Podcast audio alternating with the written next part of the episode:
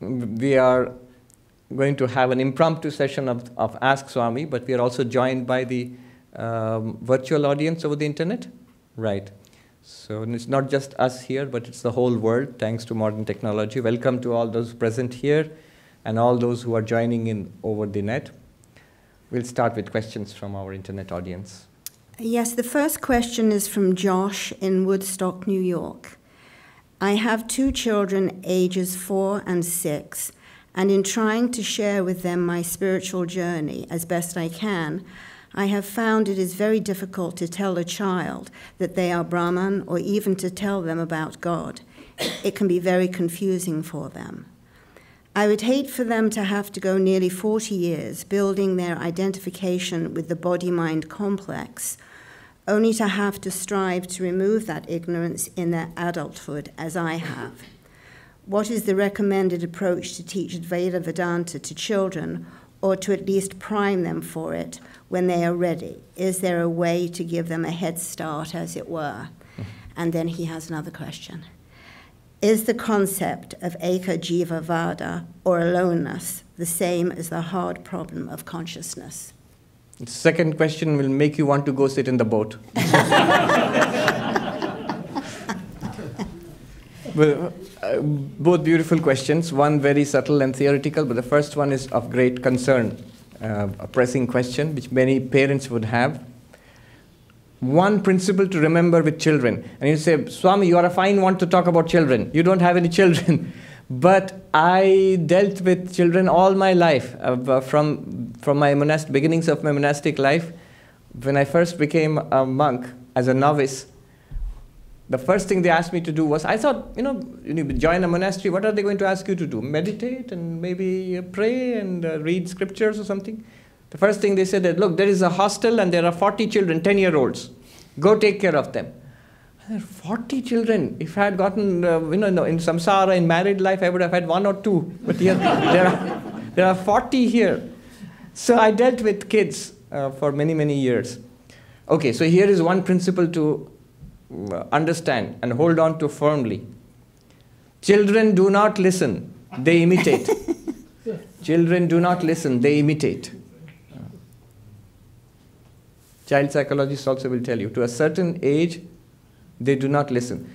Um, up till the teenage years, imitation is the way they, way they learn.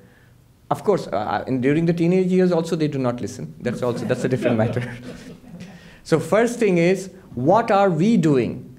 The parents and the grown-ups uh, in the family, in the school, and in society, what we do, that the children will do. They pick it up. So a spiritual household is something that the atmosphere is imbibed by the children while growing up. Second thing is, so don't try to teach them, or don't give them talks on Advaita. They'll either, either not comprehend at all, or you will, uh, it might you know, feel, lead to a rebellious feeling, a feeling of even repulsion, that some, something is forced down on us, even if it's good for us. If you're not ready for it, you feel irritated and upset. So, of course, you can talk to them about it, especially if they're curious, but otherwise, a spiritual household, a household of study and prayer and spiritual music and love and peace and serenity, uh, a household of where there is emotional comfort and support and structure. This is very good. Now, more directly to your question, telling them that they are Brahman and the identification, false identification with body mind, if you build it up over the years, then again to deconstruct it is a big job. Correct, it is a big job. There is a nice story in ancient Indian mythology of Queen Madalasa, which uh, Swami Vivekananda loved. He repeated it here a number of times. So, to cut a long story short, this queen, who was an enlightened uh, lady, her child, the baby, when the baby was in the crib, she would uh, you know, swing the crib and instead of a lullaby, would, she would sing Niranjanavasi, that you are the sinless, you are the pure consciousness, you are not this uh, body and mind. Teaching the child from the very beginning that I am not this thing, I'm much bigger than this one little body. That's a good idea. sort of imbibe it yourself, and radiate it out so that children can, can pick it up um, that way. Hmm. The identifications will not be built up so strongly if uh, the household, the house where they grow up, is a spiritual house. The second question Eka Jiva Vada, is it mm-hmm. related to the hard problem of consciousness? consciousness. Mm. The hard problem of consciousness, let me just say a few things about each of these terms. The hard problem of consciousness is something that is consciousness studies people are and is giving them headaches. Mm. this is the central issue in consciousness studies today. That how can a physical system generate something subject, how can something objective generate the subjective experience of consciousness? Uh, how can body and body and brain how can it generate a first person experience? No other thing in the world does that. Uh, every other item whatever physical description you give of it that's the beginning and the end of it. Say for example the microphone. The engineer can give a description of it, the chemist can give a deeper description of it, and the phys- uh, physics professor can give an even deeper description of, of this microphone. At the level of a, of a gadget, at the level of the chemicals composing it, at the level of the fundamental particles composing it. And that's the description of this microphone. There is no such thing as how does it feel to be a microphone? From within, does it feel like something to be a microphone? What does it experience itself as? The question is meaningless. You say, why? How do you know? I don't know, but the thing is, no engineer, no scientist, no philosopher ever, will even make that claim that there is something what it feels like to be a microphone. There's no evidence for that. If you talk like that, then you can talk anything. So, every physical system can be described in one way in terms of physics, chemistry, biology, engineering, whatever you call it. But this system, there is something very strange about you, the physical system. Whatever the doctors and the biologists describe about you does not encompass the whole of you. There is something within you, like right now, all the time, what you consider yourself to be, and what the doctor describes you as, there is a disconnect. What is the disconnect? Your experience of yourself, our experience of ourself is what? Sights, sounds, smell, touch, taste, thought, feeling, desire, pain, pleasure, understanding, memory, forgetting. All of these are directly experienced by us. And what, what does the uh, biologist or the doctor say? The doctor speaks about muscles and tissue and organs, and the biologist speaks about, or the, or the neuroscientist speaks about the nervous system, uh, the um, activity, electrical activity in the brain. Where is the connection? it seems that the physical body produces that one, what you call, what we experience as consciousness. That seems to be the mainstream view now. How it produces, nobody knows. Not only nobody knows, the startling thing is nobody has even an idea of where to begin. There, nobody has an idea of where to begin. The only the scientific approach, the two broad approaches that are there, one is to deny consciousness altogether. Basically, they are saying you don't exist. Body exists, the organs exist, the cells exist, but you as a person, you don't exist. You have to deny it. you, you say that is ridiculous. Whether the body exists or not, it exists in my awareness. I am aware of the body. If you cannot explain awareness, then you have not even scratched the surface of what I am. The other approach is to reduce you, the awareness, to the body, to the brain. Somehow the brain produces consciousness. Like this candle produces light and heat, the flame. We call it epi, an epiphenomenon, a byproduct of the neurochemical processes in the nervous system and the brain is the consciousness which you call yourself. How? Don't know.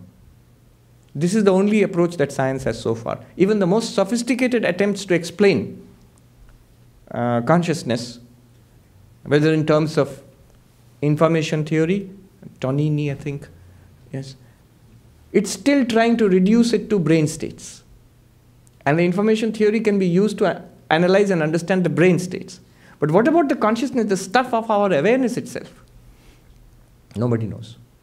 That is called the hard problem of consciousness. And the person who coined that term, David Chalmers, he is the head of the mind brain science, uh, mind brain consciousness unit in NYU. Now, your question here is Josh's question is Is Ekajiva Vada connected to this hard problem of consciousness? What is Ekajiva Vada? Here is the time when you'll want to go and sit in the boat. Ekajiva Vada is this I am consciousness. That's what Advaita Vedanta says. And Advaita Vedanta says it is one consciousness. Now, there are different ways of dealing with this, the different approaches. The standard approach is that one consciousness associated with all these minds and bodies are the different individuals. And we have to finally realize our oneness with Brahman, that we are one with Brahman, one existence, consciousness, bliss. That's the standard approach. That's what we hear all the time.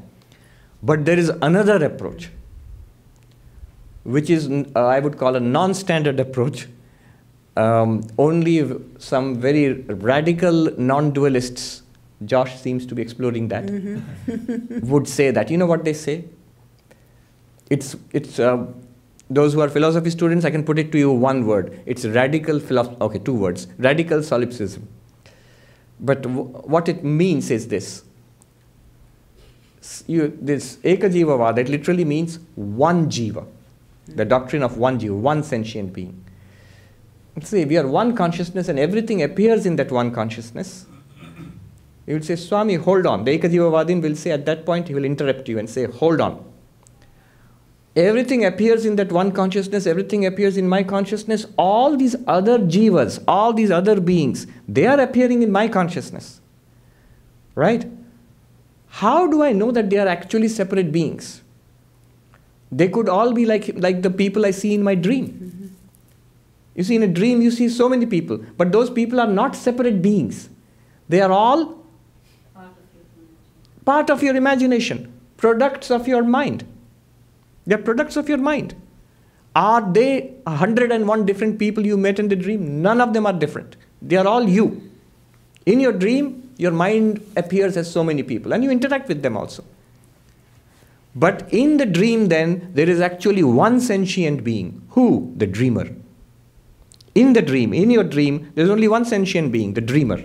Are you with me so far? Mm-hmm. Now, what the Advaitin does is this Ekajivavadin, he transfers that to the waking stage also. Says the waking stage is in principle no different from a dream. In principle, there is only one person here.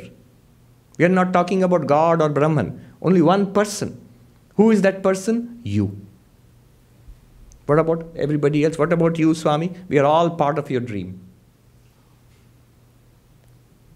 But each one of us can say that. I am the only person. And everybody else. See, that doesn't make sense. It's not supposed to. It's supposed to be a way of taking you to that enlightenment. It's a methodology. But Ekajiva Vada holds there is only one Jiva. That Jiva alone, in that Jiva's imagination appears samsara and Ishvara. And when that Jiva becomes enlightened, it realizes itself as Turiya Brahman. That's it. What about others? No others. Is that connected to with the hard problem of consciousness? Only insofar as it, it deals with pure consciousness. The hard problem of consciousness applies across the board. Whenever you talk about consciousness, all of it. So, what Ekajivavad is very close to is uh, in Western philosophy, it would be called solipsism, a very radical kind of solipsism, that only you exist. Okay. We can take one more question. Yes, uh, this is a question from the teenager, yes. um, from Arjo, who is 14. All right, 14. Right. good. Um, Very the, good. The basis of my question lies in the argument that supposedly God grants happiness to all those who try to attain him or her, and that God is the one who created us. You have said that one way of reaching God is to help the poor and the needy, but they too are a creation of God. Is God therefore biased enough to let them be a test for our so called goodness and therefore allows them to lead a life of utmost suffering? At the end of the day, they also are trying to seek happiness and comfort and a life without struggle, and shouldn't God try to grant that? Isn't this contradictory? Hmm. So Arjya has put his finger on one of the oldest problems in religion. This is called the problem of the, the problem of evil. If God exists, why is there suffering? now, very difficult to answer this in a couple of minutes. But first, we must see the problem. How he has put it is a variation. He has come upon, upon it himself, but the general form of the problem is this God is all powerful, if God exists. God is all powerful, omnipotent. God is all knowing, omniscient. If God is all knowing and all powerful, then God knows the sufferings of everybody. And God is all powerful. So God can do anything, can remove the sufferings of everybody. Add to this, God is loving. So, a loving, powerful, knowing God, why does He not remove the sufferings of people? Do you see the problem? If God was not powerful, see, human parents, human parents are loving. You would not want your children to suffer. But you, as human beings, we are limited. We have limited power. Human parents have limited power. You do your best for your children, but that's not enough because we don't, uh, human beings do not have that kind of power. So we want that the children should not suffer, but we don't have the power. But suppose the human beings had the power to do everything good for the children, wouldn't you do it? Of course you would do it. Now the heavenly parent, heavenly father or mother, why doesn't he, she, it, who is loving and powerful and knowing, why doesn't he remove suffering? That's the question, the problem of evil. And many, many answers are there. Many, many answers. if, if I told you, told you some of them, you would be underwhelmed. are, none of them are very convincing. There's one answer that it is character building. Suffering makes you stronger. But immediately, you can uh, immediately object. How does the suffering of a baby make it stronger? A disease or a starving child dies in some underprivileged part of the world. How did it become stronger? Or the suffering of an animal. How is the animal becoming stronger by suffering? I mean, in general, sometimes it does. The classic example is that uh, the pupa caterpillar, which breaks out of the cocoon and becomes a butterfly. So, some experiment I heard, I don't know how true it is, that if you help it, if you remove the, uh, the, the covering, then it will not be able to fly because its wings require that exercise to come out. So then argument is given, those who support this theory, like that we need this struggle, suffering, so become, to become spiritually stronger. Maybe in some cases it is true, maybe in other cases not, not true. Uh, it is, it is an uh, important theological argument. In fact, there is a whole branch of theology called theodicy, justifying the ways of God to man. Explain. God will not explain. So on behalf of God, we have to we have to charge God and we have to also provide the def- defense counsel also. So God is absolutely unconcerned. and many other theories are there. Why is there suffering? What is the theory in Hinduism? One common theory, the standard answer in Hinduism, Jainism, Buddhism is the law of karma. It's not God's fault. And whose fault is it? It's yours. It's ours. So, how is it our fault? Law of karma is cause and effect. Consequences. Actions have consequences. So, if I'm getting consequences now, pleasant or unpleasant, usually I don't ask too many questions when the consequences are pleasant. Win a lottery, I don't ask questions. Did I deserve to? Why did I win this lottery? Oh no. On the other hand, if something unfortunate happens, unpleasant happens, why do I deserve this? I, it has never made sense to me. People, there's so many wonderful people, loving people. I've lost faith in God. I, especially sometimes a beloved person, went through so much suffering. I prayed and prayed and prayed. Nothing happened. I lost faith in God. I, this kind of thing, I understand the emotional content behind it. But what does not, uh, what does not gel with me is, is that you knew there is tremendous suffering in the world just because in your own case, this you experienced it firsthand. Now you have lost faith in God. In your place, I would have said, I lost faith in God from the very beginning because there's so much suffering all around. Not because I or my beloved person suffered. That my suffering makes me lose faith in God, that argument somehow, many people make it, but it doesn't um, cut much ice with me.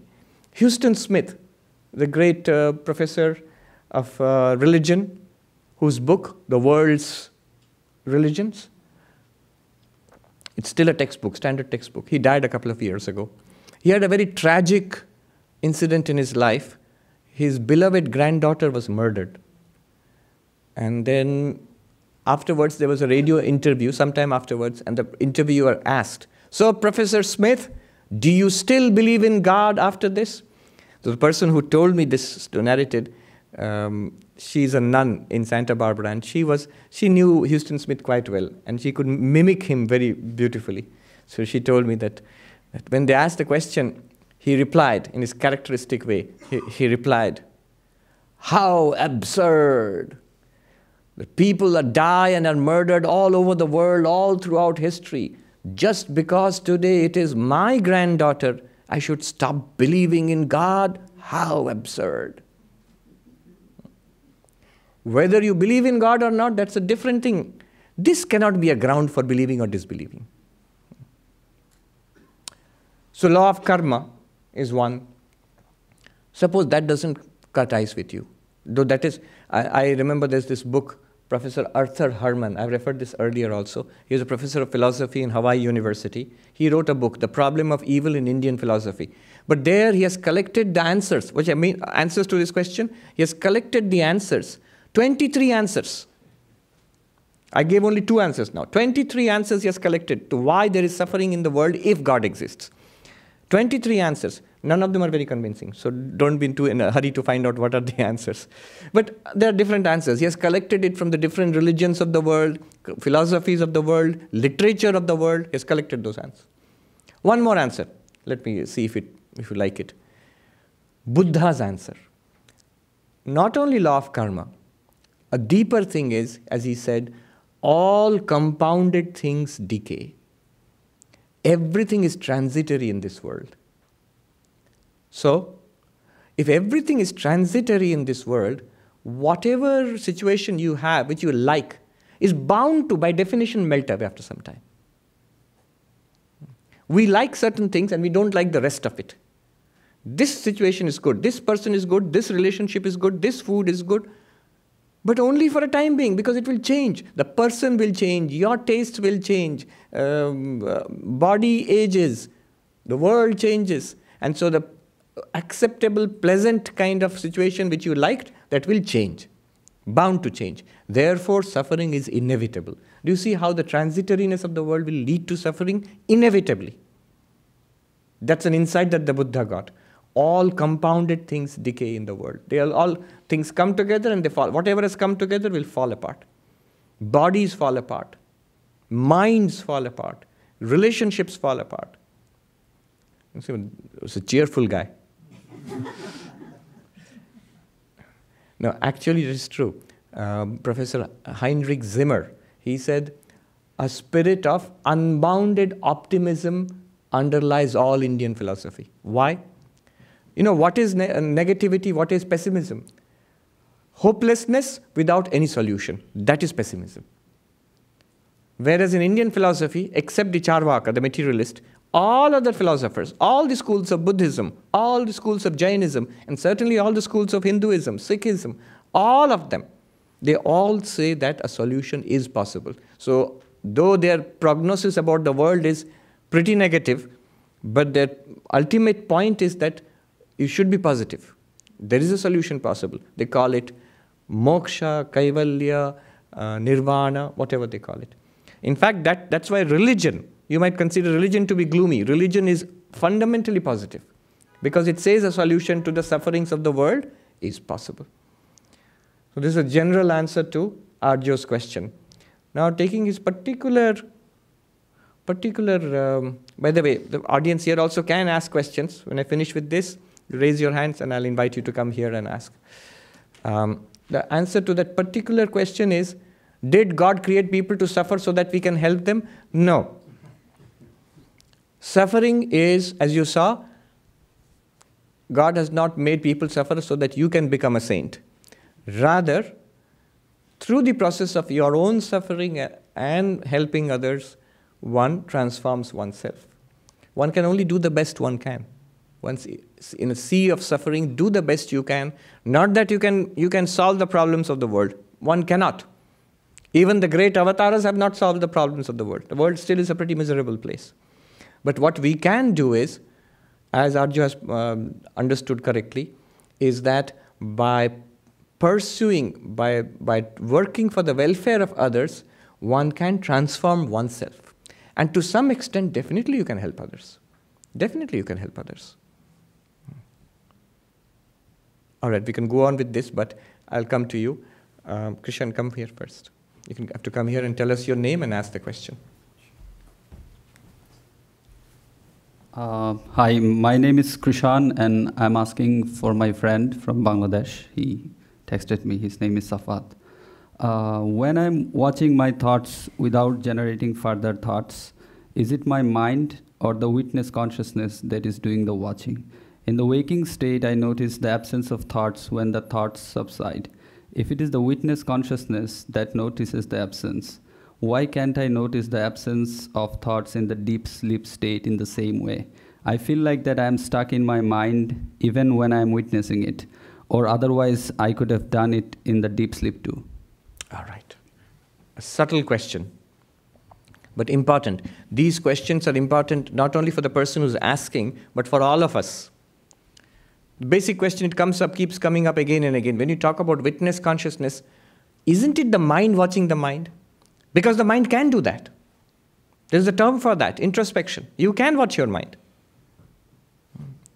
So when you speak about witness consciousness are you talking about that kind of thing watching the mind? No. This is the difference.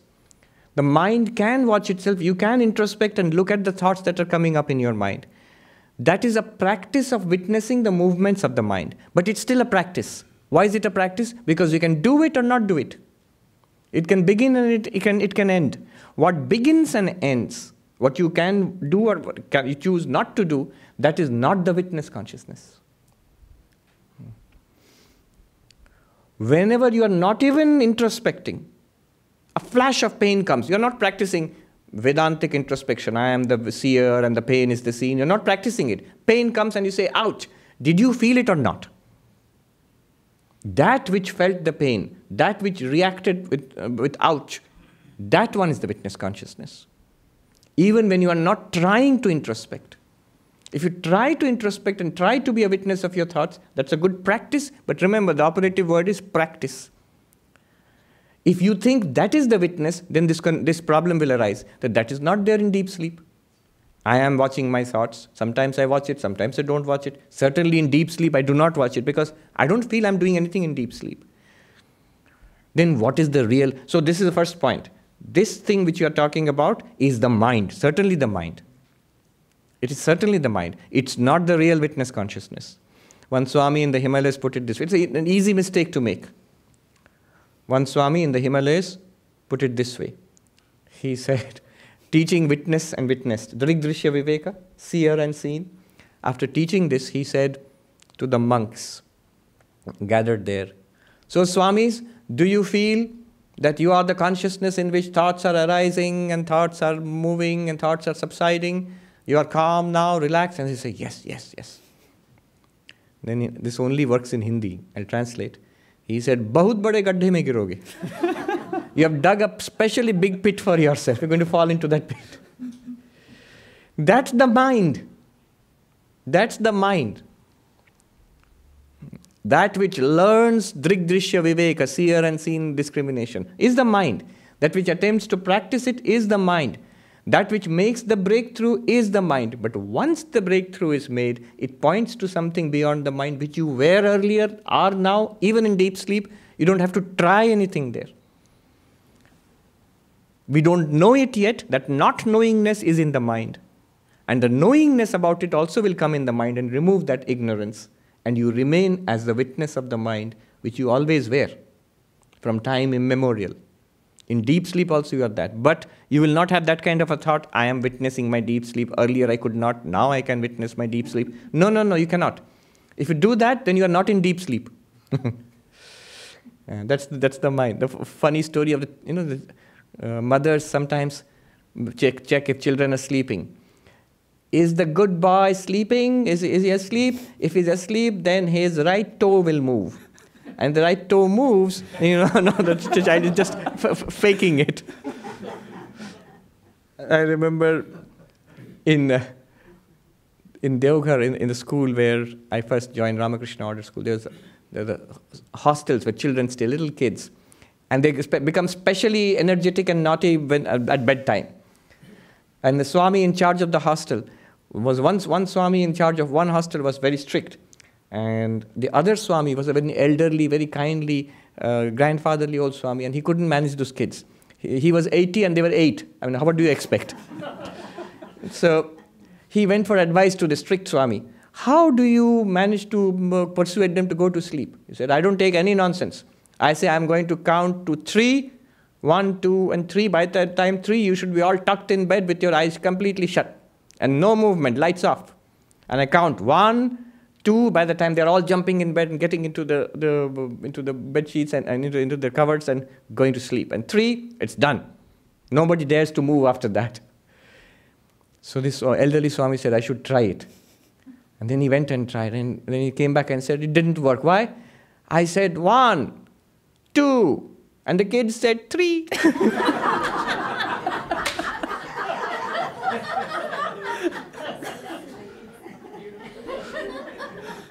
they know what, how much they can push you. yeah. So, one indication, then how do you make the breakthrough? Here is the indication. You said, the questionnaire, I feel that I am trapped in the mind. What notices this, that I'm, I feel the feeling of being trapped in the mind? Is that one trapped in the mind? Be very quiet and stay with that question. That I'm trapped in the mind. Whatever I do is the mind. What is saying that? What notices it? That one is not trapped. Does anybody understand what I'm talking about here? Some of you do, yes. That one is not trapped in the mind. Never was. All right, thank you. He has a second question. Oh, second ah, question. Sorry. Uh, in the Mandukya Upanishad, it is advised to focus on the sense of I am, ekatma pratyasaram. Hmm. When I try to focus on the I am, I find I am focusing on the ahamkara or ego, which is located somewhere in my chest. Hmm. Am I doing it right? All right. What you have to do is, I am, yes, I feel I am. What notices that I am? You have to go like that. Atma pratyasaram Saram means anusaram, following that or proved by that. So that feeling of I, I, I is pointing to something. That pointing back you must follow back. There one cannot use words. One must intuitively grasp that. So you say I feel a one, uh, an I-ness in the middle of the chest here, I am here, I am. What notices that I am? You will see very quickly you go beyond language and thought. You're still there, but you can't express it anymore. This I am here, this you can express. You can locate it, you can say it. But that which is noticing this, that you cannot locate, you cannot speak about it, but it's indubitably there. But it's not a thing, it's not an object.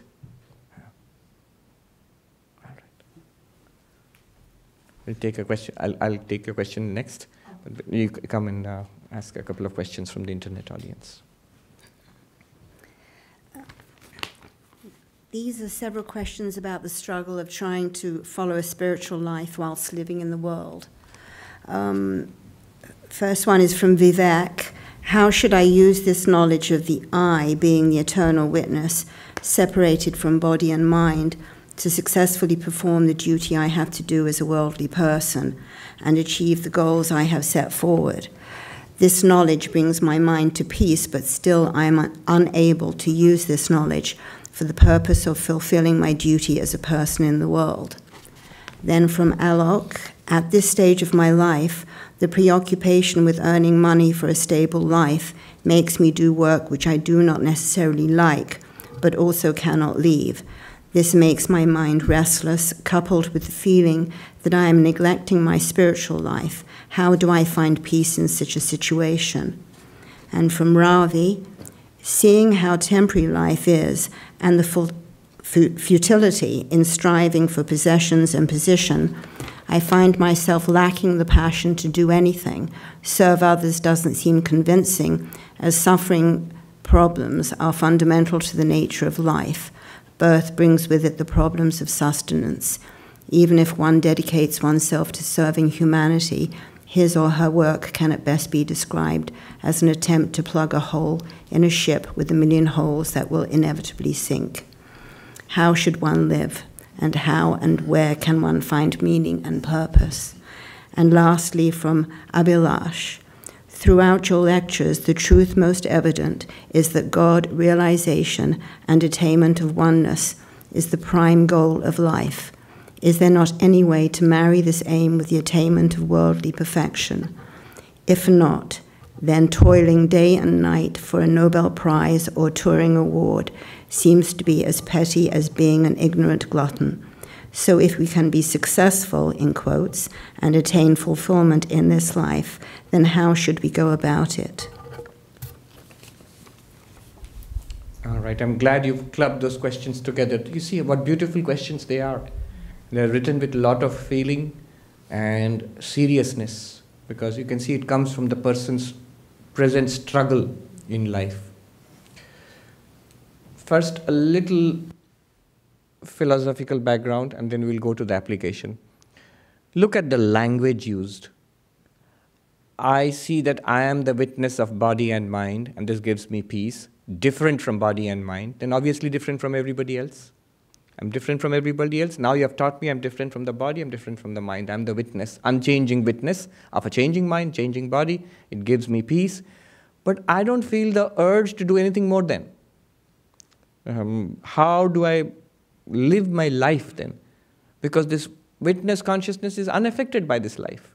Whatever happens, happens. And the similar kind of questions have come. The other, other questions are also. In the struggle of life, first of all, is it worthwhile? And how do I do it? With what attitude? Is it at all relevant to spirituality if I am the eternally separate, unchanging witness of all of this? This happens when you leave Advaita incomplete. I have said again and again in Advaita Vedanta, two steps are important. One is stepping back from the body and mind in your understanding and see that you are the witness of body, mind, and everything else. But that's only one step. This is called Atma Anatma Vichara, the distinction between the true self and the not self. Why is this necessary? Because right now we have mixed up the true self with what is not the self. Who am I or what am I? I'm consciousness, pure consciousness, Atma, Satchidananda, but actually, practically, I think and behave in a way as if, yes, I'm consciousness, no doubt, but I am also mind. All these thoughts, I am. Angry, I am angry. Desirous, I am desirous. Depressed, I am depressed. Apathetic, I don't want to do anything. I don't want to do anything. I don't say there is a wave of apathy arising in the light uh, in my consciousness, so it arises and disappears. I am unattached. No, I don't say that. I am apathetic. Body. I am old or young or diseased or overweight or skinny. All of this body. So I am attached with the body and mind. I have included it in my definition of the self, in what I am. So that has to be excluded. That is the first step. Otherwise, I will not come to a correct understanding of what I am. That is called Atma Anatma Vichara. The Shankaracharya in his famous hymn, Chidananda Rupa Shivoham Shivoham. But what does he say first? Mano Buddhi Ahankara Chittani Naham. I'm not the mind, I'm not the intellect, I'm not the memory, uh, I'm not the senses, I'm not this body made of five elements. I am the witness consciousness. So first, neti neti, not this, not this, you come to, you must first get clarity, really feel, I am this immortal consciousness, but that's only the first step. There's one more important step to be taken. If you stop there, it's a bit like Sankhya philosophy. But there's one more important step to be taken. This is not Advaita. It is not non duality. How can it be non duality? Because now I am pure consciousness, and here everything else, there are millions of things different from me. How is it not two? Yeah, it is millions of things. One consciousness and so many other things. Atma, Anatma. The next step is to see the, to reduce the Anatma to the Atma. That all these things I saw separately from myself are also myself. Yes, mind is also consciousness. Body is also nothing other than consciousness. In fact, the entire universe is nothing other than you, the consciousness. You alone are in the form of everything. You are one with everything. They are not separate, valueless things which you can dispense and walk away unconcerned. It's all one, it's one with you. Everybody is you yourself. So that is the second step. Swami Vivekananda put it very powerfully. Two things he said the divinity within us and the oneness of the universe. Central teaching of Vedanta the divinity within us and the oneness of the universe. These two. Otherwise, this problem will come alienation from the world. I am a witness consciousness. What about the others? Don't doesn't matter. Earlier alienated from every other person, but I hugged my body mind to myself. Now I'm alienated from body mind also. Extra problem. Vedantic problem.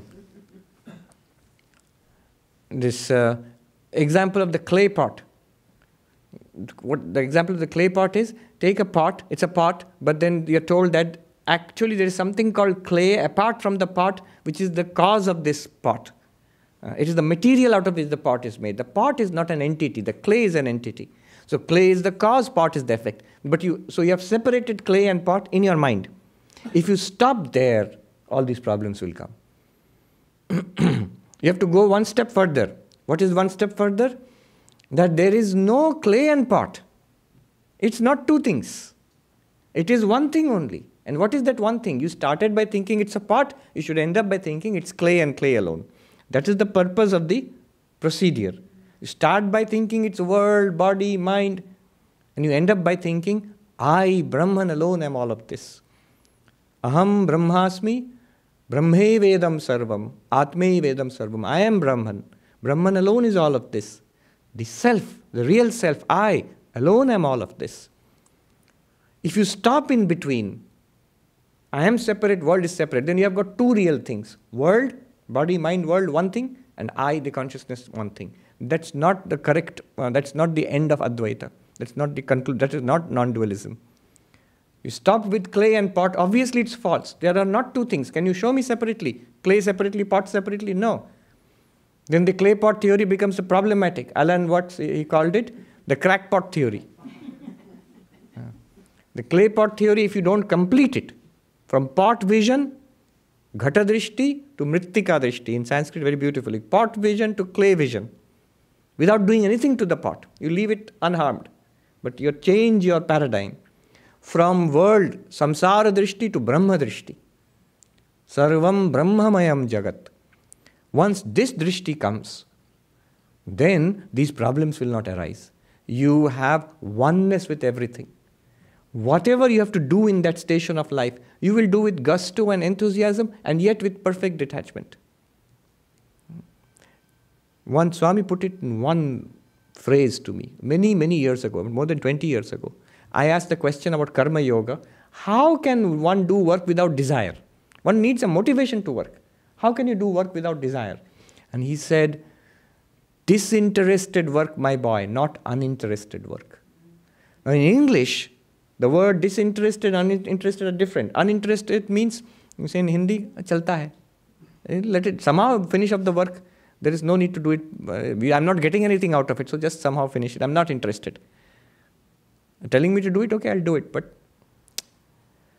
disinterested means the meaning of disinterested is that I don't have an axe to grind, I don't have a personal motive behind it, a disinterested party.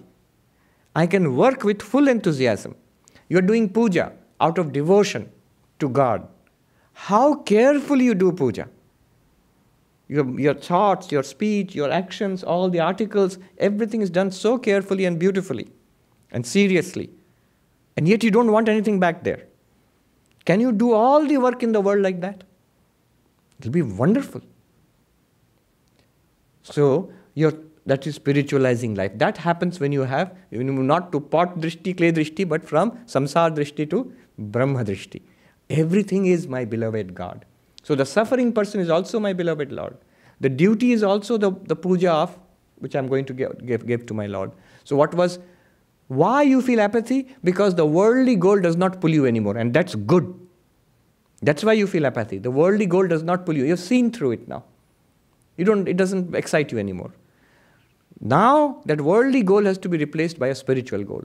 Until I am liberated, until I get moksha, nirvana, I must spiritualize all my activities. If I become apathetic, that is tamasic, not sattvic. All right, we'll stop here. We'll take this lady's question and we'll stop. Are we ready with the. Yes, it's ready. Please come. Swamiji, um, my name is Geeta. I have a question on guilt um, as a parent. Um, if, uh, for example, um, an adult is suffering uh, due to adharmic reasons, as a parent, when they are suffering, you know, you have a lot of compassion and love and jump in to uh, Help. help do the suffering. The same um, person then causes a lot of pain and hurt, and we get advisement then just stay away, don't um, um, respond. Um, at the same time, we hear, see God in all. But there's, in doing so, there's tremendous amount of guilt, as much as the compassion to end the suffering. So, how do you, how to, what kind of tool can we use to feel less guilty, or what advice would you have for somebody? That is understandable because if you try to take care of others, especially you're trying to take care of sick people, it's not easy. It sounds noble. A lot of people who go into social service, whether it is in the family or whether you do social service to, for people outside, actually, when you try to do it, it's not at all easy. There's so much of reaction from other people and uh, reaction in your own mind. When you feel, see people, people are not grateful, people play politics with your work, uh, people um, are, uh, criticize you. That's in the field of social service. But in a family also, when you're looking after, say, a sick person, very difficult to deal with that. That's why um, in psychiatric care also they talk about the well being of the caregiver, the one who is taking care of the patient. Physical illness, mental illness, whatever. The one who's taking care of the patient also must take care of his or her own health and mental well being. Otherwise, if you break down, if you are upset, how can you provide care to that person? So, your own spiritual strength and peace of mind is necessary. Now, one thing I will say is each case is different. I don't know about your own particular case. You have to make up your own mind that way. To do as much as you can without suffering a breakdown yourself. And for that, spiritual practice is very good. Meditation, prayer, detachment. Like a doctor treats the patient with a lot of detachment. Doctors do not treat their own children or their own family members. So, detachment is also necessary. But that causes a lot of guilt. As uh, Detachment means not helping. Helping, but mentally don't get involved. Yeah. So if somebody shouts, um, insults you, uh, and all of that, a doctor would not be affected by it because the doctor has nothing to do with that person. Doctor is just providing um, uh, care. You get upset by it because you are emotionally involved with that person. If that person hits back, you get upset because you're emotionally involved with that person. So their detachment is necessary. Here is a suffering person. I'm dealing with the suffering and sickness in this body. Beyond this body, beyond even the mind, beyond even the person, is that one consciousness, is that one God which I worship. Now, one thing I will say here and stop. Swami Ashokananda has pointed out again and again a question, a complaint comes in spiritual life. Swami, I try to meditate, my mind goes here and there. Difficult to meditate. And obviously, it's difficult to meditate. You know why it's difficult to meditate? What, what do you do when you try to meditate? You sit down, close your eyes, you shut out the world, you're not moving, you're not dealing with other people. all your mental capacity is freed so that you can meditate. The moment it is freed, it runs riot because we cannot control it. Whatever comes up from within, the mind chases it. If external things you cut off, it will bring out its own samsara from within. That's why it's so difficult to meditate when you're sitting by yourself. There is no challenge anymore. The world does not engage your conscious capacity. Whereas, Ashokanji pointed out, if you take the path of service,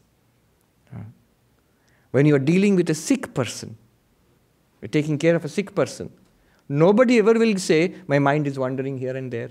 That person will make sure your mind is there by shouting you at you, cursing you. Uh, uh, if you're teaching a group of 10 year old kids in class, you can't say, My mind is wandering here and there, I'm falling asleep. They will make sure that you, can, you, cannot, you will not fall asleep or your mind wanders here and there because you are in charge of so many people. It's a wonderful way to concentrate. If you can overcome the challenge, it's difficult, but if you can overcome the challenge and see it as spiritual practice, not as a person who should be grateful or not as a service which should be easy. Serving a sick person is never easy, especially an older person who is sick. So you have to convert it to a spiritual practice in your mind with detachment with prayer and a meditative approach to it. Take a witness approach to it. It's not my um, husband, wife, father, mother, uncle, child who is like this and who is uh, giving me so much suffering. No. It is God in this form. It is a perfect place for me to help and help. That person also will be helped, and I will be uplifted by that help, not uh, degraded by it. All right, let's bring this to a close. ॐ शान्तिश्शान्तिश्शान्तिः हरिः ॐ तत्सत् श्रीरामकृष्णार्पणमस्तु